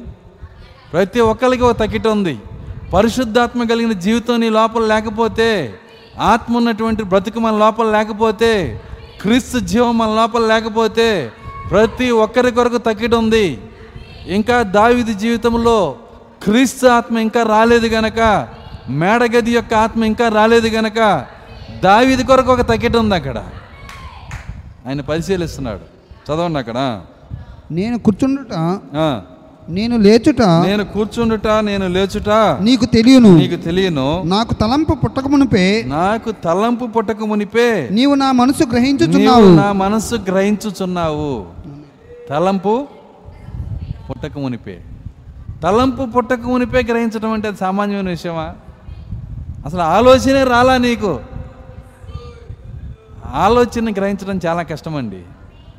ఒక తలంపుని గ్రహించటం చాలా కష్టం. ఒక ప్రపంచంలోని పేరు ప్రఖ్యాతులు పొందిన నెంబర్ వన్ జ్యోతిష్యుడు ఒక ఆయన ఉన్నాడు. ఆయన దగ్గరికి వెళ్ళి ఒక ఆయన ప్రశ్న వేశాడు. నువ్వు నిజమైన జ్యోతిష్యుడు అవునో కాదో ఇప్పుడే తేల్చేస్తానన్నాడు ఆయన. ఎట్లా చెప్పగలవు అన్నాడు చూడండి అని చెప్పి ఆయన కూర్చోమన్నాడు కింద. కింద కూర్చున్నాక ఇంత పెద్ద బండ ఒకటి తీసుకెళ్ళి నెత్తి మీద పెట్టాడు. ఇప్పుడు నేను నెత్తి మీద ఏ వేస్తానో ఏనో చెప్పన్నాడు. నెత్తి మీద వేస్తానో ఏనో చెప్పు. ఇప్పుడు జ్యోతిష్యుడి కళ్ళు తిరిగినాయి. ఎందుకంటే వేస్తావు అని చెబితే వింటున్నారా? వేస్తావు అని చెబితే వేయకుండా ఓడిపోయావని చెబుతాడు నా పరువు అంతా తీస్తాడు.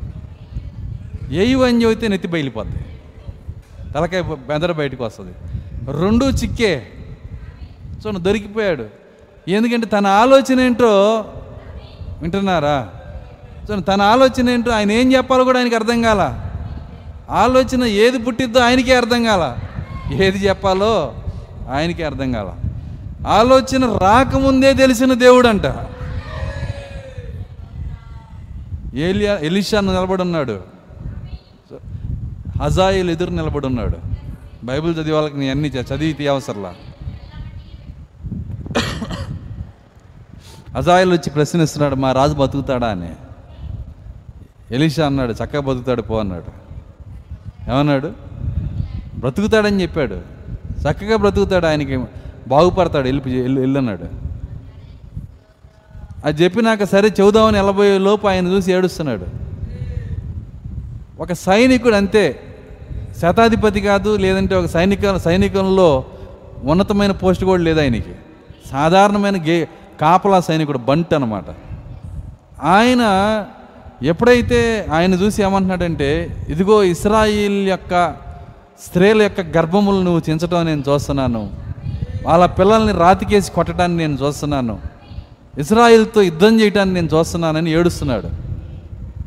ఈయన అంటున్నాడు నేను బంటుని. నేను ఎలా చేస్తాను? కుక్కలాంటి వాడిని నేను ఈ కార్యాలన్నీ ఎట చేస్తాను? అది నేను చేస్తానని నా మీద పెడుతున్నావే. వింటున్నారా?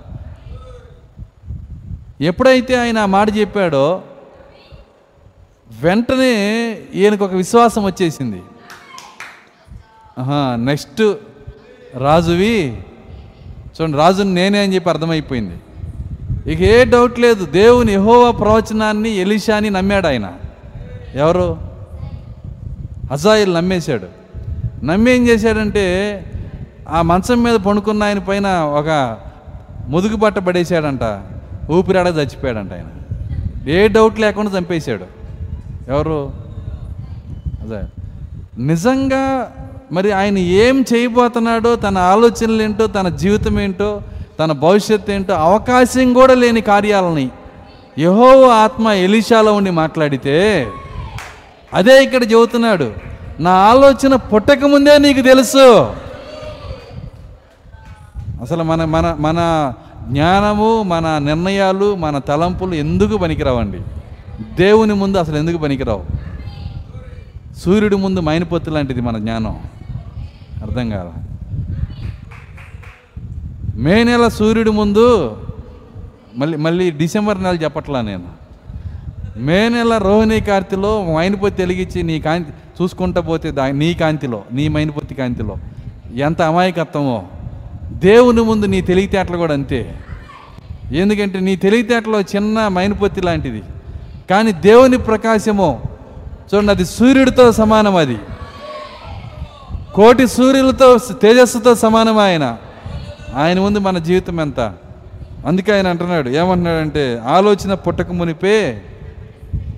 నేను అక్కడ కూర్చొని ఆలోచించా. అసలు ఈ అజాయిలు ప్రభువా నాకు రాజరికం ఇస్తే ఇచ్చావు కానీ నీ ప్రజలు నేను హింసించే రాజరికం నాకు వద్దని చెప్పాలి. ఎంతమందికి అర్థమవుతుంది నేను చెప్తుంది?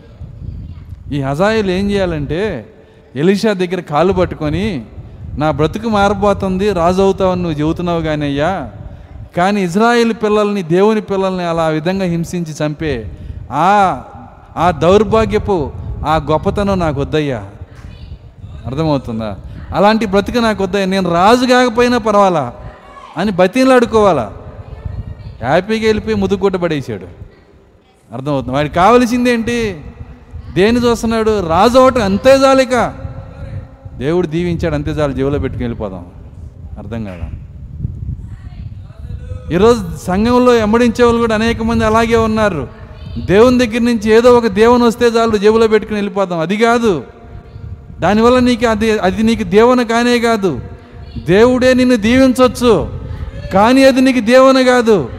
హజాయిల్కి దేవుడు రాజును చేశాడు. అసలు హజాయిల్ రాజు అవుతాడని ఏలియాకే దేవుడు ముందు చెప్పాడు. చెప్పాడా చెప్పలేదా? చూడండి ఏలియాకే ముందు చెప్పాడు. మరి ఆయన దేవుడే దీవించాడు. దీవించినా అది ఆయనకి దీవెన కానే కాదు. ఎందుకు ఆ మా ఆ మనసు రాలేదు ఆయనకి? ఒకసారి మీరు ఆలోచన చేయండి. సాక్షాత్తు గొప్ప ఎలిషా ప్రాక్ ఎదురు నుంచున్నాడు. యహోవ ఆత్మ అక్కడ నిలబడి ఉంది. తన కుక్క లాంటి జీవితంలో దేవుడు రాజుని చేయబోతున్నాడు. కానీ రాజు అయ్యేది ఎందుకు? రాజు అయ్యేది ఎందుకండి?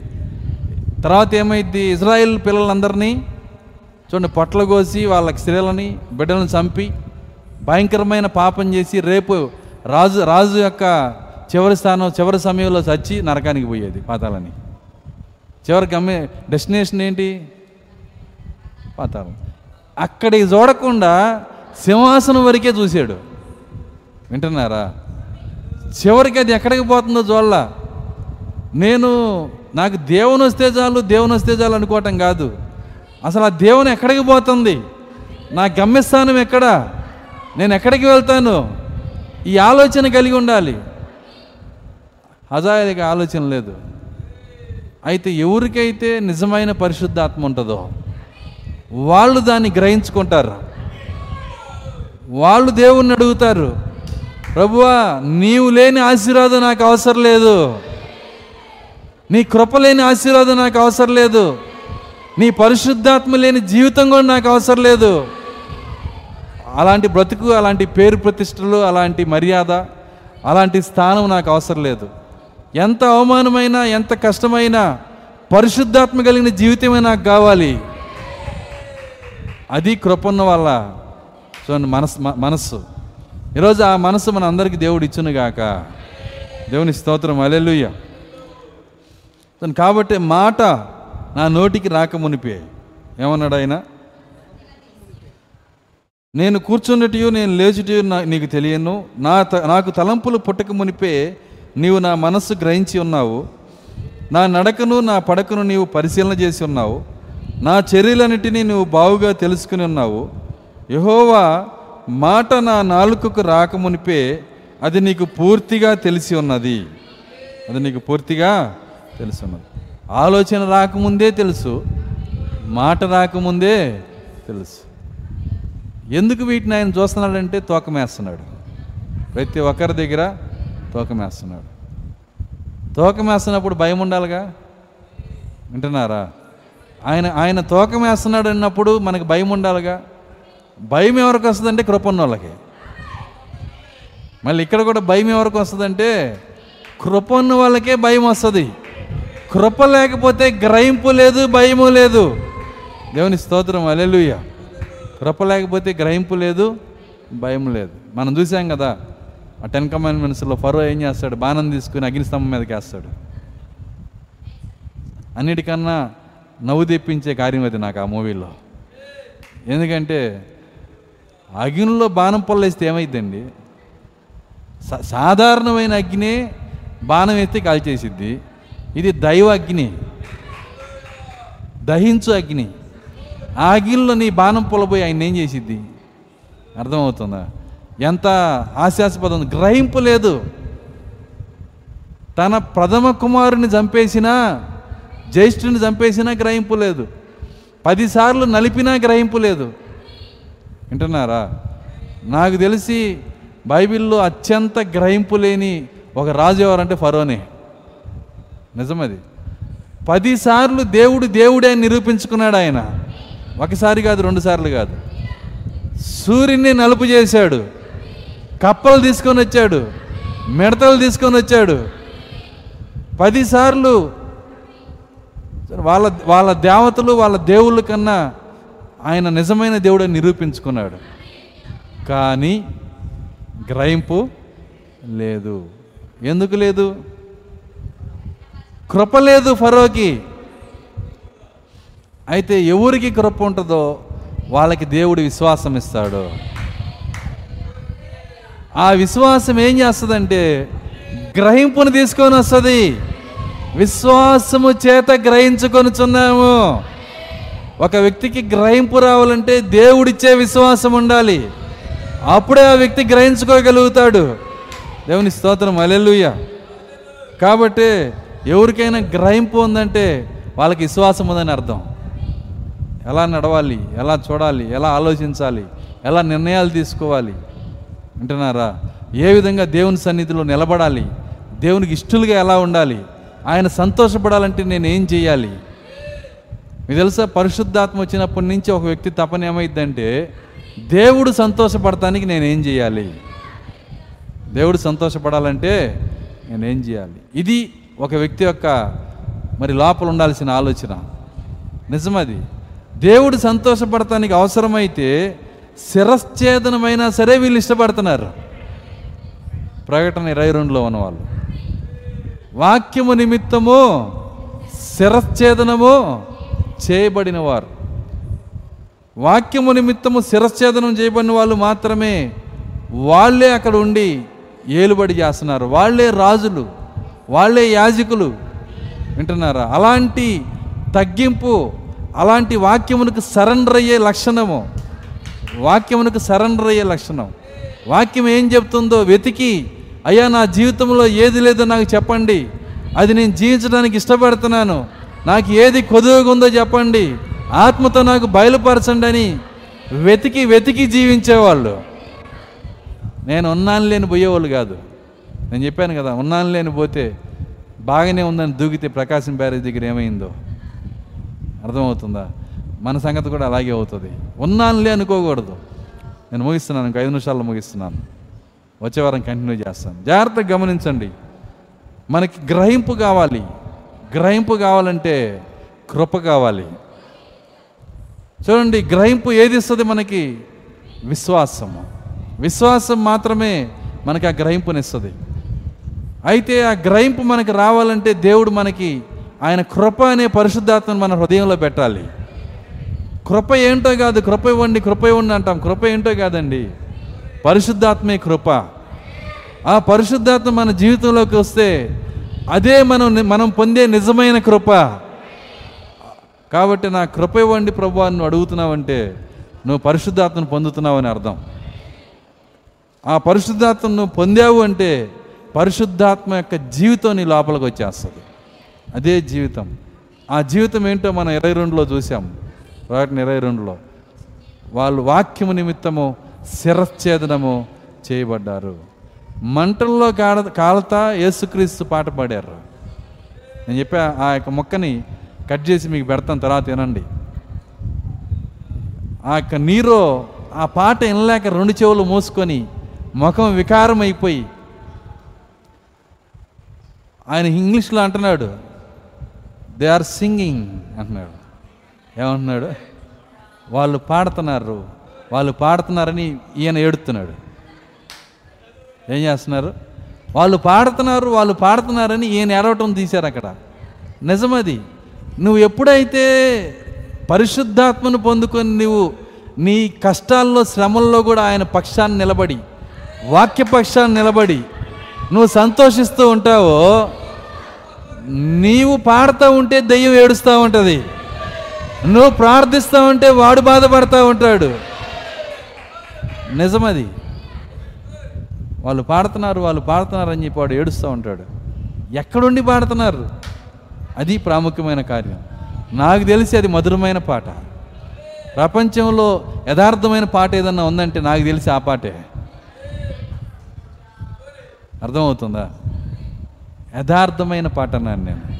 ఎందుకంటే మన్ మంటల్లో కాలుతా డూప్లికేట్ పాట ఎవరు పాడరు. ఏదో పాడాలి అని పాడి పాస్టర్ చూస్తున్నాడని పెదాలాడిచ్చే వాళ్ళు ఎవరు ఉండరు అక్కడ. అర్థమవుతుందా?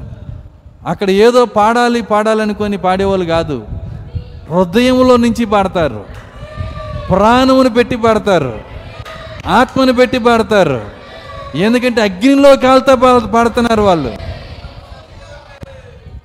అగ్నిలో కాలటానికి కూడా ఇష్టపడే ప్రాణమును పెట్టగలిగినటువంటి ఆ స్థితి వాళ్ళకి ఎలా వచ్చిందని నువ్వు ఆలోచన చేస్తే ఒకే ఒక్క శక్తి అదే పరిశుద్ధాత్మ.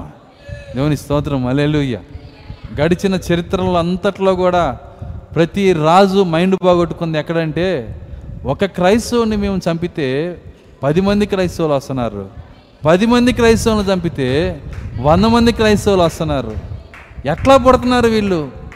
ఒకరిని చంపితే భయపడి రెండోవాడు రాకూడదు కదా. వింటున్నారా? ఒకరిని చంపితే రెండోవాడు రాకూడదు కదా. లోక చట్టం అది. కానీ ఈ చట్టం అలా ఉండదు. ఒక్క వ్యక్తి గనక క్రీస్తు కొరకు నిలబడితే అది ఏ కార్యమైనా సరే ఆ వ్యక్తి నుంచి పది మంది పడతారు. దేవుని స్తోత్రం. అలెలుయ్య ఈ లోక రాజకీయం ఎలాంటిదంటే నువ్వు చంపగలిగితేనే అధికారి తెలుసా మీకు? ఎంతోమంది రాజులు బైబిల్లోనే ఒక రాజు అవ్వాలంటే వాళ్ళ తమ్ముళ్ళు వంద మంది ఉన్నా వాళ్ళని చంపి రావాలా? అర్థమవుతుందా? చంపగలిగితేనే రాజువి అధికారం నీది. ఈ లోకంలో ఏ రాజు అయినా సరే అవసరమైతే ఎవరినైనా చంపగలిగితేనే వాడికి అధికారం. అయితే యేసుక్రీస్తు అనే రాజరికం ఒకటి ఉంది ఇక్కడ. మన ప్రభు అయిన యేసుక్రీస్తు రాజరికం ఏంటో తెలుసా? ఇక్కడ చట్టం పూర్తిగా వ్యతిరేకం. దీనికి ఆపోజిట్ పెట్టండి. ఇక్కడ నువ్వు పోట్లాడగలిగితేనే నీ స్థానం. ఇక్కడ నువ్వు ధైర్యంగా మాట్లాడి నీ హక్కు కొరకు నువ్వు తనుకుంటేనే నీ యొక్క స్థానం. అర్థమవుతుందా? ఇక ఇక్కడ నువ్వు తంతేనే నువ్వు అధికారివి. నీకు గౌరవం. వింటున్నారా? కొన్నిసార్లు చెబుతుంటారు అరే నీ భార్య మాట వింటలేదా? తన్ను మాట వింటది. చాలామంది ఇచ్చే సలహాలు అయ్యి. ఇది క్రైస్తవులే అలా చెప్పుకుంటూ ఉంటారు. అది కాదండి క్రైస్తవత్వం అంటే. ఇక్కడ చట్టం మారిపోయింది. పూర్తిగా మారిపోయింది. యేసుక్రీస్తుని అడుగుతున్నారు పిలాతు నువ్వు రాజువా? అంటున్నారు. అవును నువ్వు అన్నట్టు నువ్వు రాజుని. అయితే ఎలాంటి రాజుని? నీకులాగా చంపి రాజయ్యేవాడిని కాదు నేను. బలత్కారంగా రాజయ్యేవాడిని కాదు. నేను ఎలాంటి రాజు నన్ను చెబుతున్నాడంటే ఇక్కడ ఎవరైతే చచ్చిపోవటానికి కూడా ఇష్టపడతారో వాళ్ళు రాజులు అవుతారు ఇక్కడ. లోక రాజులు ఎవరు? చంపేవాళ్ళు. పరలోక రాజులు ఎవరు? అప్పుడు ఏ రాజ్యం దేవుడు ఇష్టపడుతున్నాడు తెలుసా? శాశ్వతంగా ఉండాలని. చంపేవాడు రాజ్యాన్ని తుక్కు తుక్కు చేసి కొట్టేసి ఆ యొక్క ఆ యొక్క ఆ యొక్క ప్రతిమలోంచి ఆ యొక్క చేతి సహాయం లేని రాయితో ఈ ప్రతిమని ఈ ప్రతిమ మొత్తం చంపేవుడు రాయే. వింటున్నారా? ఈ దానియేలు యొక్క ప్రతిమ అంతా చంపేవుడు రాయే. దీన్నంతా తుకుతుకు కొట్టేసి చెత్త కింద పారేస్తాడంట. కానీ చచ్చిపోవటానికి కూడా ఇష్టపడే వాళ్ళు ఉన్నారు ఇక్కడ. ఆ రాజుల్ని తీసుకొని వచ్చి యుగ యుగాలు రాజులుగా పెట్టబోతున్నాడు ఆయన. మరి నీ రాజరికం ఏది? సో ఏది పట్టుకున్నా నాకు యాంటీగానే ఉంది పాస్టర్ గారు. ఏది పట్టుకున్నా నేను అందులో కనపడలేదు అయితే కృప నీకు దేవుడు ఇచ్చును గాక. అందులో నువ్వు కనపడాలి. అందులో నేను ఉండాలి అని నీ గనక నీ దేవుడు నీకు కృపనిస్తే ఈ రాత్రి నీ హృదయం తెరిచిన నిన్ను అలా జీవింపజేసే పరిశుద్ధాత్మని దేవుడు నీకు ఇస్తాడు. దేవుని స్తోత్రం అలెలుయ్య ఎప్పటి వరకు నా బ్రతుకు బాగలేదు ఈ చెప్పిన కార్యాలలో ఎక్కడా నేను పరిశుద్ధాత్మ కలిగిన జీవితాన్ని నేను జీవించలేదు. నా నన్ను తోకమేస్తే నేను తక్కువ వాడికి కనపడతాను ప్రభు నీ కృప నాకు దయచేయమని మనం ఈ రాత్రే ప్రార్థన చేద్దాం. ప్రతి హృదయానికి దేవుడు కృపనిచ్చునుగాక. ప్రార్థించుకుందాం అందరూ లేచి నిలబడదాం.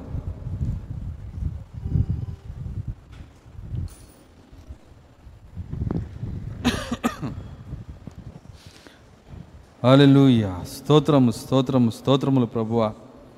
కృపగలన తండ్రి మీ స్థుతులు చెల్లిస్తున్నాం. తండ్రి నీ లేఖనమును విరిచి మాతో మాట్లాడిన ప్రతి కార్యాన్ని బట్టి వందనాలు. పరిశుద్ధాత్మ యొక్క జీవితం ఎలాగుంటుందో పరిశుద్ధాత్మ యొక్క జీవం ఎలాగుంటుందో సాక్షిగా ఎలాగుండాలో రాజరికమునికి ఎలాగు రావాలో గ్రహింపు ఎలాగుండాలో అనేక కార్యాలు మాకు మాట్లాడిన దేవుడు. ప్రతి మాట మా హృదయం పైన రాయండి నాయన. నన్ను దీవించండి ప్రభువా. ప్రతి బిడ్డను మీరు దీవించండి నాయన. ఎవరైనా తండ్రి నీ పరిశుద్ధాత్మ లేకుండా ఓడిపోతున్నట్లయితే వారిని నేరారోపణ చేయడానికి మేము మాట్లాడట్లేదు కానీ వారి జీవితాల్లో కృపదయచేయమని మేము ప్రార్థిస్తున్నాం ప్రభువ. అయా నాయన నిత్యముగా ప్రభువ ఓ నేరారోపణ కొరకు ఈరోజు మీరు ఇక్కడ నిలబడలేరు ప్రభువ. ఈరోజు కృపనివ్వటానికి ఇంకా మీరు ఇక్కడ నిలబడినందుకు వందనాలు చెల్లిస్తున్నాం. ఇంకా ఇక్కడ రక్తం హాజరుపరిచినందుకు స్తోత్రాలు చెల్లిస్తున్నాం. హల్లెలూయా. స్తోత్రం స్తోత్రం స్తోత్రం. హల్లెలూయా. ఈ రాత్రి ప్రార్థించుదాం సోదరుడా సోదరి ప్రతి మాటను బట్టి మనల్ని మనం విమర్శ చేసుకుని ప్రార్థించుదాం. ఆ ప్రకటన గ్రంథం ఇరవై రెండో అధ్యాయంలో ఆ యొక్క ఇరవై అధ్యాయంలో ఎలాంటి ప్రజలు విమర్శ చేసే అధికారాన్ని కలిగి ఉన్నారు? ఎలాంటి దృక్పథం వాళ్ళు కలిగి ఉన్నారు? అగ్నిలో పాటలు పాడగలిగిన మాధుర్యమైన మనసు వారికి ఎలాగొచ్చింది? ఏ విధంగా అటువంటి ఆత్మను వాళ్ళు పొందుకున్నారు? ప్రభు ఈ రాత్రి ఆ శక్తి మాకు కూడా దయచేయండి నాయన. ఆ సిలువలో ప్రాణం పోయేటప్పుడు తండ్రి వీరేం చేస్తున్నారు వీరు ఎరగరని చెప్పిన అదే ఆత్మని ప్రభువా ఇక్కడున్న ప్రతి హృదయంలో మీరు కొమరించమని ప్రార్థిస్తున్నా. హల్లెలూయా. స్తోత్రం స్తోత్రం స్తోత్రములు నాయన. తండ్రి కనికరించండి. సాక్షిగా నిలబెట్టండి. సాక్షి జీవితాన్ని దయచేయండి. తండ్రి కృప దయచేయండి ప్రభువా. ఇక్కడ ఉన్న ప్రతి బిడ్డకు నీ కృప దయచేయండి. విన్న వాక్యాన్ని దీవించండి. ప్రభువా నాయన ప్రతి ఒక్కరి కొరకు ఈరోజు ఆ తకెట్ని పెట్టారయ్యా. ఆ త్రాసుని నిలబెట్టారయ్యా. ప్రతి ఒక్కరిని తూస్తున్నారు నాయన. ఓ ఆ తీర్పును తప్పించుకునే మార్గాన్ని కూడా ఈరోజు మా ముందే పెట్టారయ్యా. ఆ మార్గం ఏంటో కాదు పరిశుద్ధాత్మ ఉన్నది. దేవా సహాయము దయచేయండి. ప్రతి హృదయంలోకి ఆత్మ వచ్చినట్లయితే ఆ తోకము కూడా మా జీవితాల్లో ఉండదు ప్రభు. లేదంటే మేము తీర్పు తీర్చబడవలసి ఉన్నది నాయన. ఓ ఒకవేళ మేము తక్కువగా కనపడితే ఓ ప్రభువా అలాంటి స్థితి మాలో ఎవరికి రాకూడదు నాయన. సహాయము దయచేయండి. తండ్రి కనికరించండి నాయన. వెన్న వాక్యాన్ని దీవించండి. అది మా జీవితంలో జీవితంగా మార్చండి. కూడొచ్చిన ప్రతి బిడ్డను మీరు దీవించండి ప్రభువ. అది మా జీవితాల్లో ఫలించడం సహాయము దయచేయండి. ప్రభువ కేవలము ఏదో వచ్చాము వెళ్ళిపోయామనే విశ్వాసులు కాకుండా నిన్ను సంతోషపరిచి నీ కొరకు జీవించి నీ కొరకు ప్రాణం పెట్టగలిగిన జీవితాన్ని దయచేయము వాక్యము నిమిత్తము శిరశ్ఛేదనము కూడా చేయబడతాను సిద్ధపడిన విశ్వాసాన్ని ప్రభువా. ప్రతి బిడ్డకు మీరు దయచేయమని యేసుక్రీస్తు నామంలో ప్రార్థించి వేడుకొంచున్నాము తండ్రి. ఆమె ఆశీర్వాదంతో ముగించుకుందాం. మన ప్రభు అయిన యేసుక్రీస్తు వారి కృప ప్రేమ సమాధానం ఆ గ్రహించే శక్తి పైనుంచి దేవుడిచ్చే విశ్వాసము. ఇక్కడ కూడిన వాక్య వధువుకు భూమి మీద ఆయన వాక్య వధువుకు సదాకాలం తోడే గాక. ఆమె అందరం దేవుని శృతించుదాం అలెలుయా అలెలుయా అందరికి వందనాలు. God bless you all